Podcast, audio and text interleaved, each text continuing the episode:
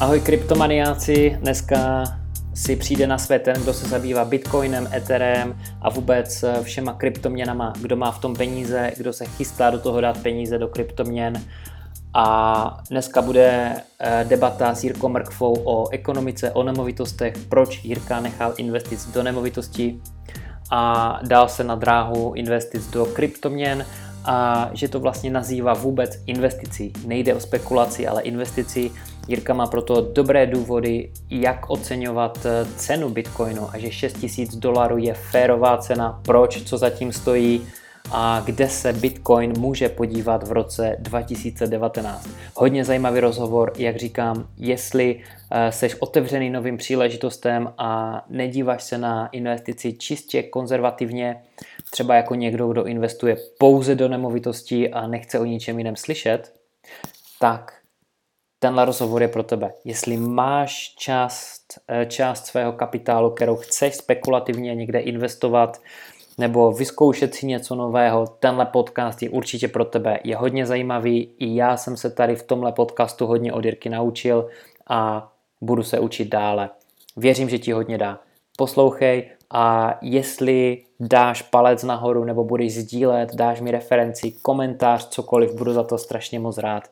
Nebo jestli máš jakoukoliv otázku, co se týká kryptoměn, eh, kterou ti já nebo Jirka může zodpovědět, určitě mi napiš nebo mě kontaktuj na Facebook Messengeru Adam Vojnar s dvojitým V, na Instagramu Vojnar Adam s dvojitým V, nebo YouTube kanál Adam Vojnar Anglie. Napiš mi komentář a každé úterý rozebírám otázky z publika, tak se možná dostanu i k tvojemu dotazu.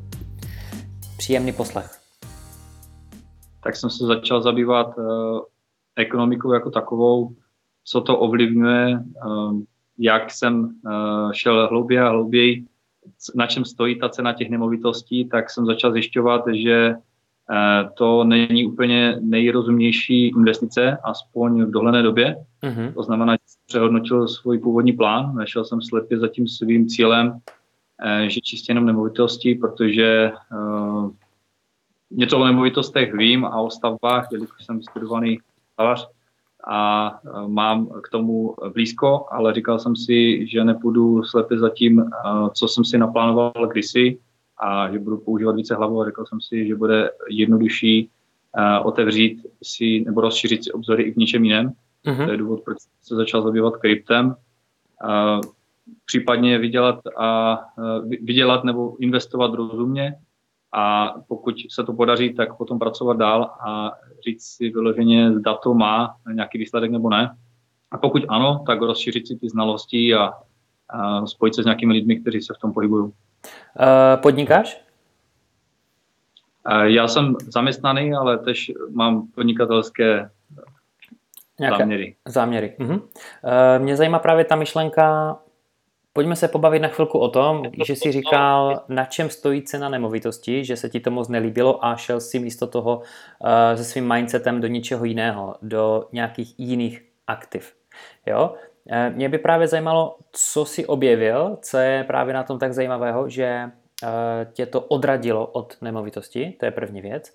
A druhá věc, Pojďme se potom pobavit chvilku o tom kryptu. Jak ty to vidíš? Jaká je hodnota toho krypta? Bitcoin? Jak to ocenit? Bude tady za rok nebo za dva? Jo, zkusme teda prvně tu nemovitost a potom skočíme tady na tohle. Um, nejsem člověk, který by uh, se řídil rady, uh, radama někoho jiného nebo nějaké skupiny lidí.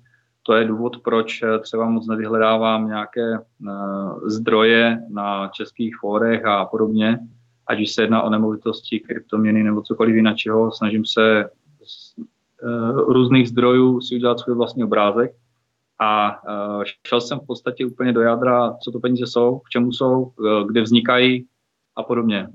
A narazil jsem, narazil jsem na zásadní věc, která byla pro mě um, v podstatě už z dlouhodobého hlediska nějak ignorovaná a dospěl jsem k závěru, že globální ekonomika jako taková není úplně stabilní a když se bavíme v dohledné době řadu eh, kvartálů, tak eh, v řadu třeba let, tak mi to nepřišlo zas až tak eh, pevná struktura, která by byla hodná nějaké dlouhodobější investice, Zejména z toho důvodu, že když bych například si řekl, fajn, vložím nějaké množství peněz do aktiv, aktivních úspor, které jsou, tak vložím je čistě do nemovitosti, ale tam budou navždycky zamčené. Říkal jsem si, fajn, pokud jsou nějaké cesty jinačí, tak bych měl přemýšlet nad tím, zda není efektivnější, rozumnější způsob Mm-hmm. Tak eh, proto jsem eh, šel do alternativních investic a zpátky ještě k těm nemovitostem. Mm-hmm.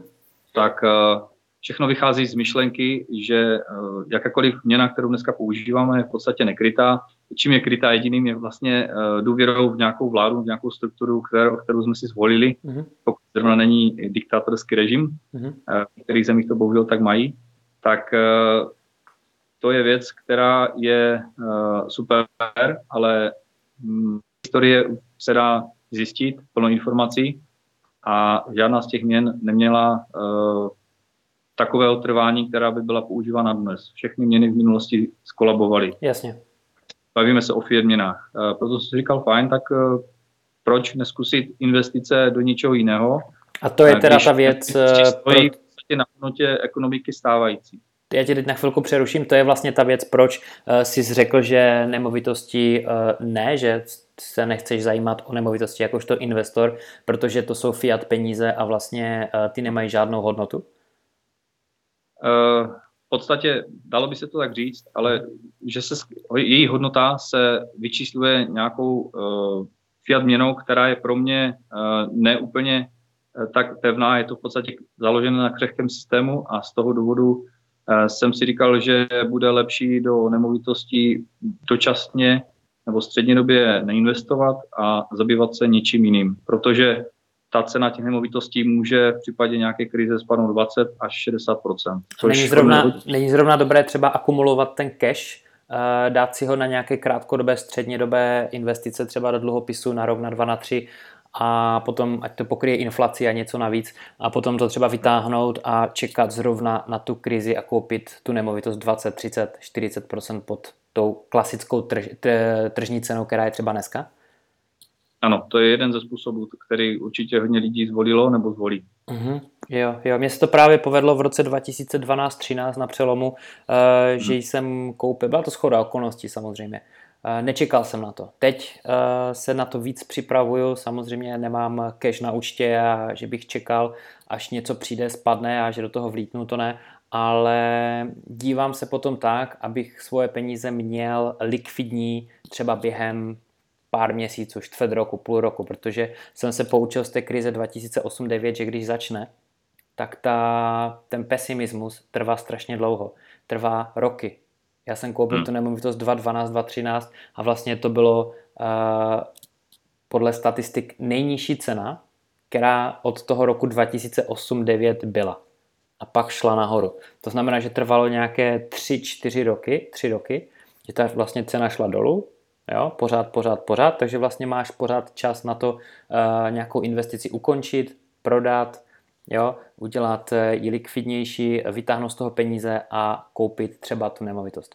Já určitě nejsem zastánce jenom pouze nemovitosti, to určitě ne. Myslím si, že jsou i jiné věci, které můžou být taky zajímavé. Jenom eh, se v nich pohybuju už 13 let, tak eh, jim věřím hodně a jsou docela konzervativní, stejně jako já povahou, jakožto investor jsem konzervativní. Ale i tak si nechávám vždycky kapitál někde bokem na nějaké jiné věci. Ale to je jen taková vsuvka. Pokračuj prosím tě, co se týká eh, těch kryptoměn, protože o kryptoměnách toho bylo řečeno hodně a většinou to přitahuje lidi, kteří jsou takový, jak bych to řekl, střelci. Hodně, jo? že prostě chtějí přes noc hned vydělat ty bambiliony a na měsíc a lambo a ty mi připadáš eh, takový konzervativní opatrný člověk. Mohl bys mi říct, jak se díváš na kryptoměny? Já se dívám na kryptoměny čistě z logického hlediska a to, že eh, za tu dobu, eh, kdy byl Bitcoin vytvořen, tak už eh, máme 10 let historii, kde víme, že má neustále stoupající tendenci. To znamená, že ať už se dostane na své lokální maximum, tak vždycky spadne o nějakých 60-70%, ale po každé pokračuje dál, konsoliduje a jeho potenciál pořád narůstá. Já jsem si dělal takový letný průzkum a když se podíváme na to, z čeho ten Bitcoin je vlastně, čeho je, co je podkladem té jeho ceny, co vyjadřuje tu jeho hodnotu, jsou to vlastně těžaři, kteří udržují tu síť v chodu. A každý těžář, miner ze světa v podstatě v jakémkoliv místě, kde těží, tak eh, samozřejmě stojí ho to různé náklady, ale každý do toho musí vložit svůj kapitál. To znamená, že je tam fyzické aktivum, které momentálně musí držet, na kterém těží uh-huh. a něco produkuje. Sice spotřeboval energii, ale uh, nemyslím si, že to je až tak významný, významný a zásadní zásah pro globální celkově, co se týká životního prostředí, uh-huh. ve srovnání s všema bankama, eh, kancelářema a podobně, co všechno stojí, Jasně. Uh, v chodu eh, stávající monetární systém. Uh, přenosy mezi bankama a podobně. No, co se týká toho těžení, tak uh, má to hodnotu už jenom v tom vyloženě, co ten miner, co, ten, co ta společnost, která těží a udržuje tu síť v chodu, potvrzuje ty transakce, kolik do toho musí vložit uh-huh. financí, prostředků, ať už, ať už energie nebo lidí nebo čehokoliv místa musí eh, zajišťovat v podstatě jako eh, plnohodnotný podnikatel, musí fungovat a musí řešit eh, tu činnost, kterou si vybral. Uh-huh. A například, kolik stojí vytěžení jednoho bitcoinu různě ve světě, a samozřejmě, když to zprůměruješ, tak podle mého názoru se dostaneš přibližně na cenu, kde jsme dneska, nějakých 6 tisíc uh-huh. za jeden bitcoin. A například eh, v Ukrajině, co se si dělal eh, nějaký výzkum, tak v Ukrajině, v Ukrajině stojí vytěžit jeden bitcoin kolem 2000 dolarů, kdežto v Číně nějakých 3, v Anglii 8 tisíc dokonce, v Německu 14 tisíc dolarů a nejvyšší je třeba, co jsem zjistil na, v Jižní Koreji, 27 tisíc dolarů, jeden bitcoin. Ale oni to dělají, těžaři tam těží. Uh-huh. Takže skutečná hodnota něčeho, co eh, momentálně je velice nové a hodně lidí o tom neví. Uh-huh. A to je jeden ze zásadních důvodů, proč ta hodnota bude růst. Protože někdo, kdo má opravdu hodně velké prostředky, a bavíme se tu o desítkách, stovkách i víc milionech dolarů, kteří prostě nakoupí těžařské zařízení a opravdu eh, potvrzují ty jednotlivé transakce, vytváří půly a podobně, tak oni mají tu možnost uh, přijít na ten trh a zpátky ten Bitcoin nakupovat, i když ho už normálně prodali. Jo? v rámci, v rámci nějakých placení účtu a, a, a tak podobně. Mně se líbila jedna věc, ještě tě přeruším. Uh, jedna věc je, že ty si vlastně uhodil úplně hřebíček na hlavičku tím, že vlastně cena Bitcoinu se dá určit. Jo? Tak samo jako cena nemovitosti se dá vždycky nějaká minimální určit, protože lidi někde potřebují bydlet, jsou schopni za to něco zaplatit, je tam nějaký pozemek, jsou tam nějaké cihly a tak dále, prostě stavební materiál, práce a tak dále. Co se týká Bitcoinu, tak vlastně ty jsi řekl to, že, a teď se dostávám k té myšlence, že ten Bitcoin je určen cenou zařízení a energii, kterou vlastně, která je potřeba pro to, aby se ten Bitcoin vytěžil. A ti těžaři, hmm. co to udržují uh, při chodu, tak vlastně co investovali do, té, do těch svých mašin, eh, nedej bože, pokud to je velká firma, tak prostě do lidí, do pozemku, eh, do nemovitosti taky. Jo? A ty si teda spočítal, že ta průměrná cena na světě, když se těží Bitcoin, je kolem těch 6 tisíc dolarů. Je to samozřejmě velice proměnlivé. Eh, liší se to potom takzvanou obtížností vytěžení Bitcoinu, to znamená, že ono to hodně kolísá, uh-huh. zejména když se vyvine nebo přijde se s nějakým novým rigem, těžícím zařízením, které eh, je efektivnější, nespotřeboval tolik energie, má vyšší hash power, tak znamená, mm-hmm. že těží toho bitcoinu více efektivní za menší prostor a s, menší, s menší spotřebou energie.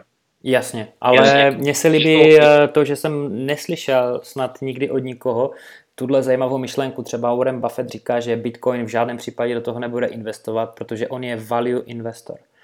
Jo, tak samo já jsem value investor, to znamená, že já investuji jenom do toho, co se dá ocenit. Je to prostě aktivum, které se dá ocenit a je to jasné a všichni s tím souhlasí s tou cenou.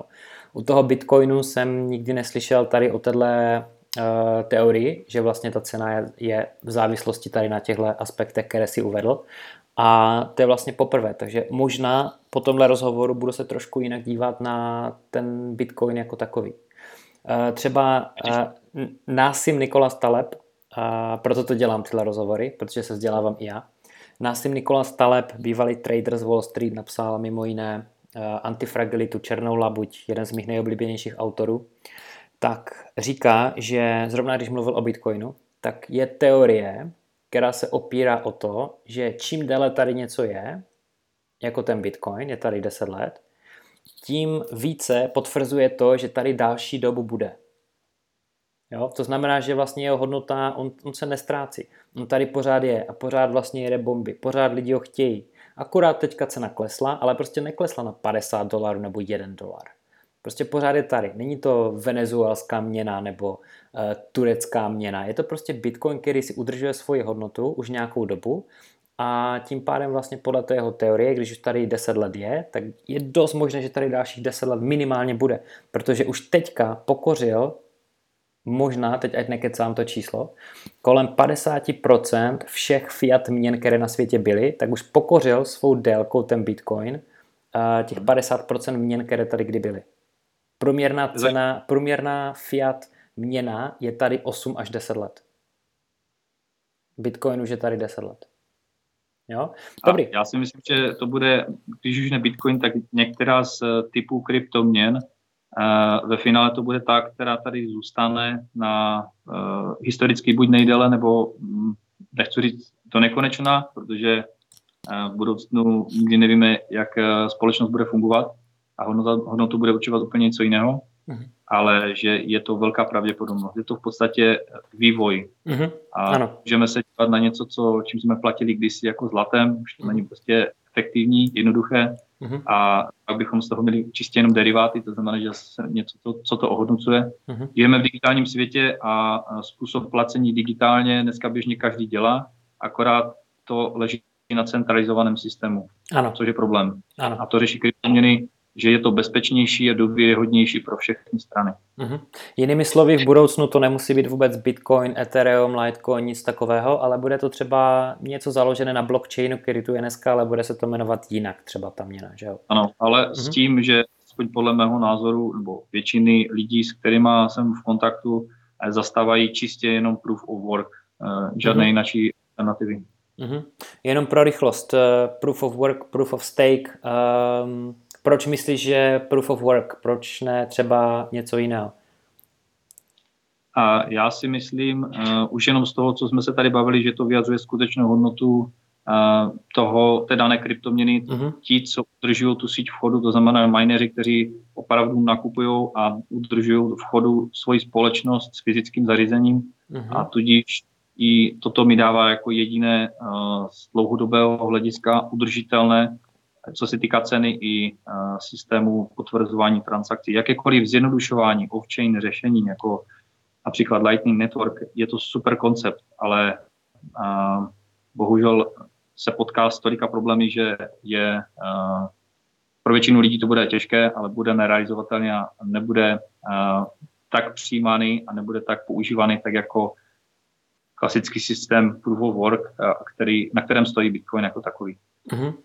A jak se díváš na ICA? Jak se díváš na to, že dejme tomu skoro nebo kolem 90% všech uh, kryptoměn, které přijdou na trh formou ICO, tak hmm. zkrachujou. Jo? Jak si třeba vybíráš ty nějaké měny? Nebo invest, investuješ vůbec do toho? Uh, je to uh, krásné, krásné vidět uh, historicky, nebo respektive za loňský rok, jak uh, 90-80% eh, všech ICO extrémně narostly na ceně uh-huh. a pak spadly. Uh, neměl jsem naštudovanou ani třetinu z nich, uh, ještě mnohem méně a častokrát, častokrát ty projekty byly vyloženě jenom příslip čehokoliv, jenom díky tomu, že to bylo moderní blockchain. Ano. To znamená, že nic, co blockchain neřeší, uh, složitě řeší a to je potvrzování ceny, potvrzování důvěry a podobně. Uh-huh. je složitý a robustní z toho důvodu, že potvrzuje něco, co má skutečnou hodnotu a to je platební prostředek, takzvané jako digitální zlato a podobně. Ale pokud tím chceme řešit um, složitou strukturu v něčem, um, nechci, nechci úplně bourat nějaký koncept, který mi připadá uh, jako dobrá firma, ale třeba logistika, uh, tak uh, a je plno jiných, je plno jiných. Zrovna tenhle ten mě napadl, protože jsem byl nedávno v kontaktu s někým, kdo toto přímo řeší. Uh-huh. a je to věc, která zjednoduší systém ukládání dat, ale nakonec se jedná a bezpečnost ukládání dat, ale nakonec se bude jednat částečně nebo převážně o centralizovaný systém, který nebude úplně plnit funkci toho blockchainu. Na tom konceptu se dá postavit hodně nových nápadů, jak mhm. vytvořit něco bezpečnější, možná transparentnější, ale uh, blockchain jako takový je převážně pro Bitcoin vytvořený, to znamená, že pro potvrzování transakcí. A na tomto uh, konceptu stalo nebo stojí hodně firm, které uh, opravdu se snaží zblockchainovat cokoliv, uh-huh. což není efektivně ani potřeba. Uh-huh. Takže asi takový názor na ICO, ale je hodně projektů, které i když jim moc lidí úplně nevěří, tak stále fungují a to jsou ty projekty, které tady mají šanci být dalších 5, 10, 15 let, kteří aktivně fungují, i když uh, cena jde dolů. A já si myslím, že ta korekce je zdravá a hlavně prospěšná a byla i potřebná, aby se lidi začali zabývat uh, pravým biznisem, uh, vytváření nějakých skutečných hodnot a neřešili pouze spekulaci na trhu. Uh-huh. Byl jsi součástí té mánie? Že jsi investoval, koupil si kryptoměny v roce 2017 před Vánocema? A nebo se s tomu vyhnul, protože si čekal, že něco přijde? Já jsem byl na lodi. Takže hodluješ? Uh, taky, ale uh, začal, jsem, začal jsem relativně brzo, takže uh-huh, na začátku 2017, na konci 2016. Jo, jo. Kolik byl v té době Bitcoin, když jsi nakupoval? Uh, v roce 2016 to byly v úzovkách jenom drobné, uh, co jsem, co jsem to jenom tak jako zkoušel. Nejvíce jsem začal v roce 2017 po uh, uh, to bylo investiční, investiční summit v Praze uh-huh. a tam jsem dostal, tam, tam vlastně řekli účastníkům té konference, že Bitcoin bude mít rozhodně nejvýkonnější nárůst nebo nej, bude nej, mít největší nárůst ze všech aktiv, které můžeš na trhu najít. Uh-huh. A tam jsem se rozhodl, že to teda jako zkusím, tak jsem šel úzovkách pro někoho do rizika a začal jsem investovat do toho eh, Bitcoinu a jezdit po konferencích. Začal jsem se o to více zajímat a potkávat lidi, kteří tomu opravdu rozumí, kteří už tomu jsou dlouho. Mm-hmm. Takže každý měsíc byl pro mě přínosný jak informacema, tak i uh, změnou ceny a zkušeností, co se týká nějakých uh, kivů. Takže člověk pozná nejenom sebe, ale i ostatní a zjistí, že uh, jsou tady vždycky lidé, kteří jsou um, k tomu mnohem blíž k tomu jádru, eh, kde mm-hmm. se vytváří tady tato hodnota a to Bitcoin jako takový. Takže... Seš eh, trader taky, anebo prostě koupíš jednorázově a čekáš měsíce a pak jednou prodáš třeba? A, ano, traduju taky, ale není na to tolik času. Jasně. Já traduju spíše uh, tak swingově, jenom na týdenních grafech, takže jednou za týden se na to prostě podívám a jak říkám, moji povaze to takhle více vyhovuje, protože když jsem eh, tradoval častěji, třeba každý den, tak eh, v noci jsem šel na záchod, podíval jsem se na mobil a jsem nespal. Jo? A člověku to prostě na té psychice nepřidá. Bavil jsem se s tou komunitou bitcoinovou a ona se tak dělí právě na ty, co tomu fakt věří a ti, co to koupí a neprodají nikdy. A pak jsou ti, kteří jsou takoví, kteří jsou spekulativní, mezi které jsem patřil i já v té době hodně a kteří to chtějí otáčet prostě rychle, rychle, rychle a jsou to nervy, hodně lidí prostě z toho má nervy, pak z toho vyskočilo, eh, šlo to v lednu, únoru dolů a každý říká, a kašlu na kryptoměny a budu se věnovat svoji práci, svému biznesu prostě a, a úplně na to třeba zanevřeli a dneska říkají, že prostě přišli o peníze. Jo. Jako já si nemyslím, že to je úplně pravda, pokud člověk ten bitcoin eh, třeba koupil za 10 tisíc nebo za 12 a pořád ho má, tak možná za rok, za dva kdo ví, třeba na tom jednou uh, bude profitovat. Já myslím, že moji posluchači by byli eh, na mě naštvaní, kdybych se tě nezeptal tuhle otázku, ale kde vidíš Bitcoin cenově za rok? Prostě v roce 2019, jako urazí dráhu. Na konci příštího roku například? Mm-hmm. To je složitá otázka. Eh, já osobně na to přestávám mít názor z toho důvodu, eh, že se ten trh může tak rychle obrátit, a když si představíme, že je to čistě spekulativní eh, záležitost, aspoň co se týká ceny, když se nebavíme uh-huh. o mhm. tom, jakou tu má ve skutečnosti hodnotu a proč, uh-huh. tak ta cena může být 10 tisíc, 100 tisíc i 150 tisíc. To uh-huh. záleží ne na tom, kdo zrovna ten Bitcoin koupí, ale na plnou faktorech. To znamená, že se můžeme podívat i na 3 tisíce a tam bude opravdu velký nátlak z těch, kteří čekají, až to tam spadne. Uh-huh. Můžeme se tam podívat v podstatě kdykoliv od, od dneška následující dva měsíce. Uh-huh můžeme jít na 10 až 12 tisíc uh-huh. přibližně v horizontu několika měsíců a jít zase dolů, uh-huh. ale co se týká uh, nějakého, předpok- nějakého předpokladu ceny, jednoznačně to bude minimum 50 tisíc. Uh-huh. Myslíš v roce 2019 už? Uh, ano, ano. Tam, tam ta pravděpodobnost je poměrně vysoká. Uh-huh. Takže Z jaké to... techniky vycházíš, když odhaduješ tuhle cenu? Z čtení grafu, jako z čeho přesně vycházíš? technická analýza nám v tomhle směru asi moc nepomůže. Takže fundamenty spíše. Ano. Uh-huh. A co sleduješ? Jaké, co jsou spouštěče, si myslíš, tady toho, toho nárůstu ceny? Um, loni jsme to viděli uh, v CBOE. Uh-huh. To znamená, že jsme uh, začali, začali uh, začalo se obchodovat uh, na Chicago Board Auction Exchange, pardon, mm-hmm. uh, s Bitcoinem a, a potom šla ta cena výrazně nahoru. Mm-hmm. Hodně lidí teďka momentálně čeká na ETF, až mm-hmm. se uh, schválí a mm-hmm. to podle mě byl, byl jakýsi druh manipulace.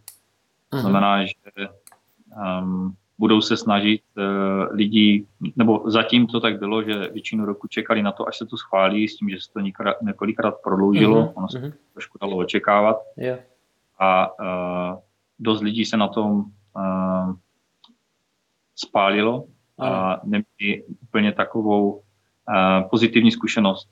Právě, že rozšíření uh, špatné zkušenosti mezi lidí je to, co pohání ti, co opravdu mají vliv a ti, co mají opravdu velký kapitál, aby investovali do krypta, aniž by si toho běžný investor všiml třeba na burzách. Mm-hmm. Tím myslím třeba mimo burzovní obchody, OTC. Uh, jak velkou třeba část svého portfolia máš v kryptu, jestli můžeš třeba vyjádřit procentuálně? Nebo jestli investuješ i někde jinde než do krypta? 80%. V kryptu. Mhm. To je slušný teda. A většina je teda investovaná zhruba v té době, když eh, Bitcoin ještě nebyl v té fázi té mánie v roce 2017. Spíše si nakoupil dříve. A to bylo průběžně. Průběžně. A kupuješ ještě teďka průběžně nebo už ne? Nebo si říkáš prostě kašlu, počkám až budou tři tisíce a pak si počkám? Já očekávám, že ještě bude takzvaný vyplach, to znamená, že to mm-hmm. ještě trošku stane, mm-hmm. ale je opravdu v řádu dnů nebo týdnů nic, nic dlouhého a uh, už jenom díky tomu, kolik to stojí ty těžaře, mm-hmm. uh, těžit jeden bitcoin, tak uh, tam ten nátlak bude poměrně významný. A z toho důvodu si myslím, že když se tam dostaneme, tak tam budeme jenom chvíličku. Takže těch 6 tisíc dolarů je teda nějaká férová cena toho bitcoinu. Já jsem, já jsem právě, než se to přerušilo, říkal, že eh, pro kohokoliv, kdo teďka má eh, záměr nebo myšlenku vstoupit do krypta, eh, tak Bitcoin je poměrně takzvaný safe haven oproti ostatním kryptoměnám, které jsou extrémně volatelní a můžou se podívat mnohem níž. Tak když se podíváš na dlouhodobou křivku nebo dlouhodobý trend toho nárůstu té ceny, a, a z dlouhodobého hlediska, když nějaký investor si řekne, že by do toho část svého portfolia chtěl vložit, tak eh, riziko například ztráty nějakých 30-50% eh, krátkodobě, eh, že se to podívá na 3000, pokud ano, tak člověk tam může nakopit znova a rozložit si to riziko. Mm-hmm. Ale potenciál toho navýšení je historicky už několikrát potvrzený mm-hmm. a ten byl, ten byl opravdu významný. To znamená, že Jestli to nebude příští rok eh, několik desítek tisíc bitcoin, nebo na konci příštího roku, eh, tak řádově kolem 100 tisíců se v následujících letech určitě pohybovat bude. Mm-hmm. Jak se díváš na ještě měnu Ethereum, anebo kterou vidíš jako další nejsilnější? Ethereum mm, má zajímavý eh, koncept, je velice efektivní. Myslím si, že nárůst těch transakcí by měl být až 14 000 za vteřinu. Uh-huh. A docela mi imponuje to, jakým způsobem řeší developerský tým, jak funguje, že jich je opravdu hodně, to je nějakých 200 tisíc developerů, což je perfektní uh-huh. a já jim fandím a doufám, že to udrží.